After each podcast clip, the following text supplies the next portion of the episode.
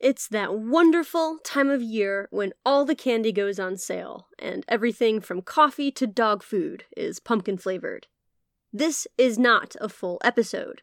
The next full episode will be arriving right on schedule. This is just an extra Halloween bonus, because I love Halloween, and it's been a minute since I've been able to throw something extra your way. So, happy Halloween! If you're a patron, then you got access to this a week early, so happy pre-Halloween. Speaking of patrons, huge shout out to my newest, Jason and Rob. You guys are the stuff history podcasts are made of. This is a reading of Edgar Allan Poe's iconic poem, The Raven. First published in eighteen forty-five, this dark and melodramatic work made Poe popular even in his own day. And it's stuck around for the last one hundred seventy-six years because it's that good. And it still invokes the dark, macabre aspects of literary horror that we all can't help but crave, especially this time of year. Unfortunately for Poe, he would only enjoy the success of The Raven for four years, because he would succumb to a mysterious and untimely death in eighteen forty-nine. But that's a whole different episode. Today, we're just here for the creepy poem. So sit back, get your spooky on, and enjoy your sugar high. Here is Edgar Allan Poe's The Raven.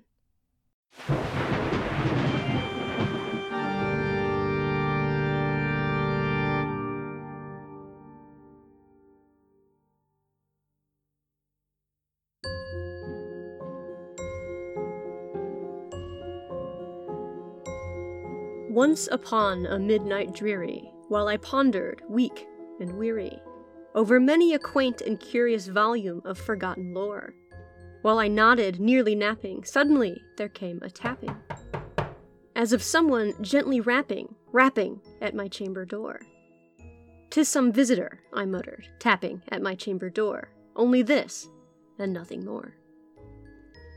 Ah, distinctly I remember, it was in the bleak December, and each separate dying ember wrought its ghost upon the floor. Eagerly I wished the morrow, vainly I had sought to borrow from my books surcease of sorrow, sorrow for the lost Lenore, for the rare and radiant maiden whom the angels named Lenore, nameless here for evermore. And the silken, sad, uncertain rustling of each purple curtain thrilled me, filled me with fantastic terrors never felt before. So that now, to still the beating of my heart, I stood repeating, "'Tis some visitor entreating entrance at my chamber door. Some late visitor entreating entrance at my chamber door. This is it, and nothing more." Presently my soul grew stronger, hesitating then no longer. "Sir," said I, "or madam, truly your forgiveness I implore. But the fact is I was napping, and so gently you came rapping, and so faintly you came tapping, tapping at my chamber door, that I scarce was sure I heard you. Here I opened wide the door." Darkness there, and nothing more.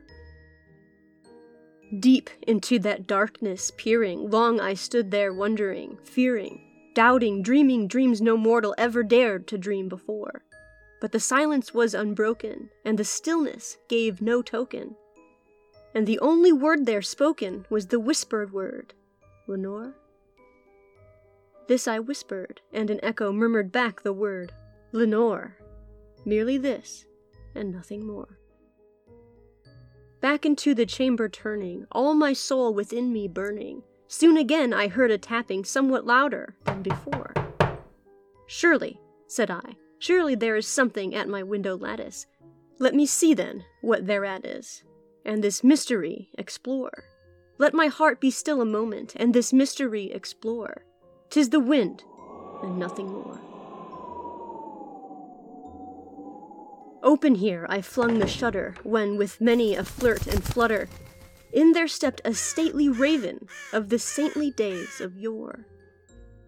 Not the least obeisance made he, not a minute stopped or stayed he, but with the mien of lord or lady perched above my chamber door, perched upon a bust of Pallas just above my chamber door, perched and sat, and nothing more. This ebony bird beguiling my sad fancy into smiling, by the grave and stern decorum of the countenance it wore. Though thy crest be shorn and shaven, thou, I said, are sure no craven, ghastly grim and ancient raven wandering from the nightly shore. Tell me what thy lordly name is on the night's Plutonian shore. Quoth the raven, Nevermore. Much I marveled this ungainly fowl to hear discourse so plainly, though its answer little meaning, little relevancy bore. For we cannot help agreeing that no living human being ever yet was blessed with seeing bird above his chamber door, bird or beast upon the sculptured bust above his chamber door, with such name as Nevermore. But the raven sitting lonely on that placid bust spoke only that one word, as if his soul in that one word he did outpour. Nothing further than he uttered, not a feather than he fluttered, till I scarcely more than muttered, other friends have flown before. On the morrow he will leave me, as my hopes have flown before. Then the bird said, Nevermore. Startled at this stillness broken by reply so aptly spoken, doubtless, said I, what it utters is only stock and store, caught from some unhappy master, whom unmerciful disaster followed fast and followed faster, till his songs one burden bore. Till the dirges of his hope that melancholy burden bore, of never, nevermore. But the raven still beguiling my sad fancy into smiling, straight I wheeled a cushioned seat in front of bird and bust and door. Then upon the velvet sinking I betook myself to linking, fancy unto fancy thinking what this ominous bird of yore, what this grim, ungainly, ghastly, gaunt, and ominous bird of yore meant in croaking, Nevermore. This I sat engaged in guessing, but no syllable expressing, to the fowl whose fiery eyes now burned into my bosom's core. This and more I sat divining, with my head at ease, reclining on the cushion's velvet lining that the lamplight gloated o'er, but whose velvet violet lining with the lamplight gloating o'er, she shall press, ah, nevermore. Then, methought, the air grew denser, perfumed from an unseen censer, swung by seraphim whose footfalls tinkled on the tufted floor. Wretch, I cried, thy God hath lent thee, by these angels he hath sent thee, respite, respite and nepenthe from thy memories of Lenore. Quaff, oh quaff, this nepenthe, and forget this lost Lenore. Quoth the raven, Nevermore. Prophet, said I, thing of evil, prophet still, if bird or devil, whether temper sent or whether tempest tossed thee here ashore. Desolate, yet all undaunted, on this desert land enchanted, on this home by horror haunted, tell me truly, I implore. Is there, is there balm in Gilead? Tell me, tell me, I implore. Quoth the raven, Nevermore.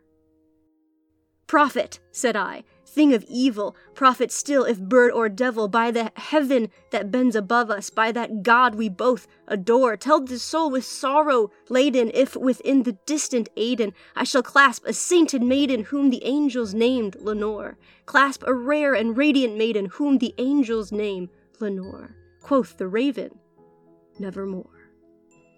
Be that word or sign in parting, bird or friend, I shrieked, upstarting.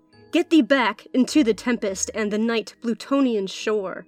Leave no black plume as a token of that lie thy soul has spoken. Leave my loneliness unbroken. Quit the bust above my door. Take thy beak from out my heart and take thy form from off my door. Quoth the raven, Nevermore. And the raven, never flitting, still is sitting, still is sitting on the pallid bust of Pallas just above my chamber door. And his eyes have all the seeming of a demon's that is dreaming, and the lamplight o'er him streaming throws his shadow on the floor, and my soul from out that shadow that lies floating on the floor shall be lifted, nevermore.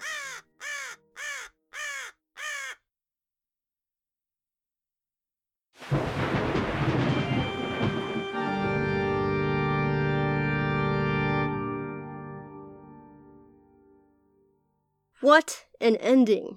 Total master of the grim and spooky, that Poe. I'll be back soon with a full-length episode for you. I hope you enjoyed this little extra Halloween bonus. Stay safe, stay spooky, stay weird. And until we meet again, go make some history.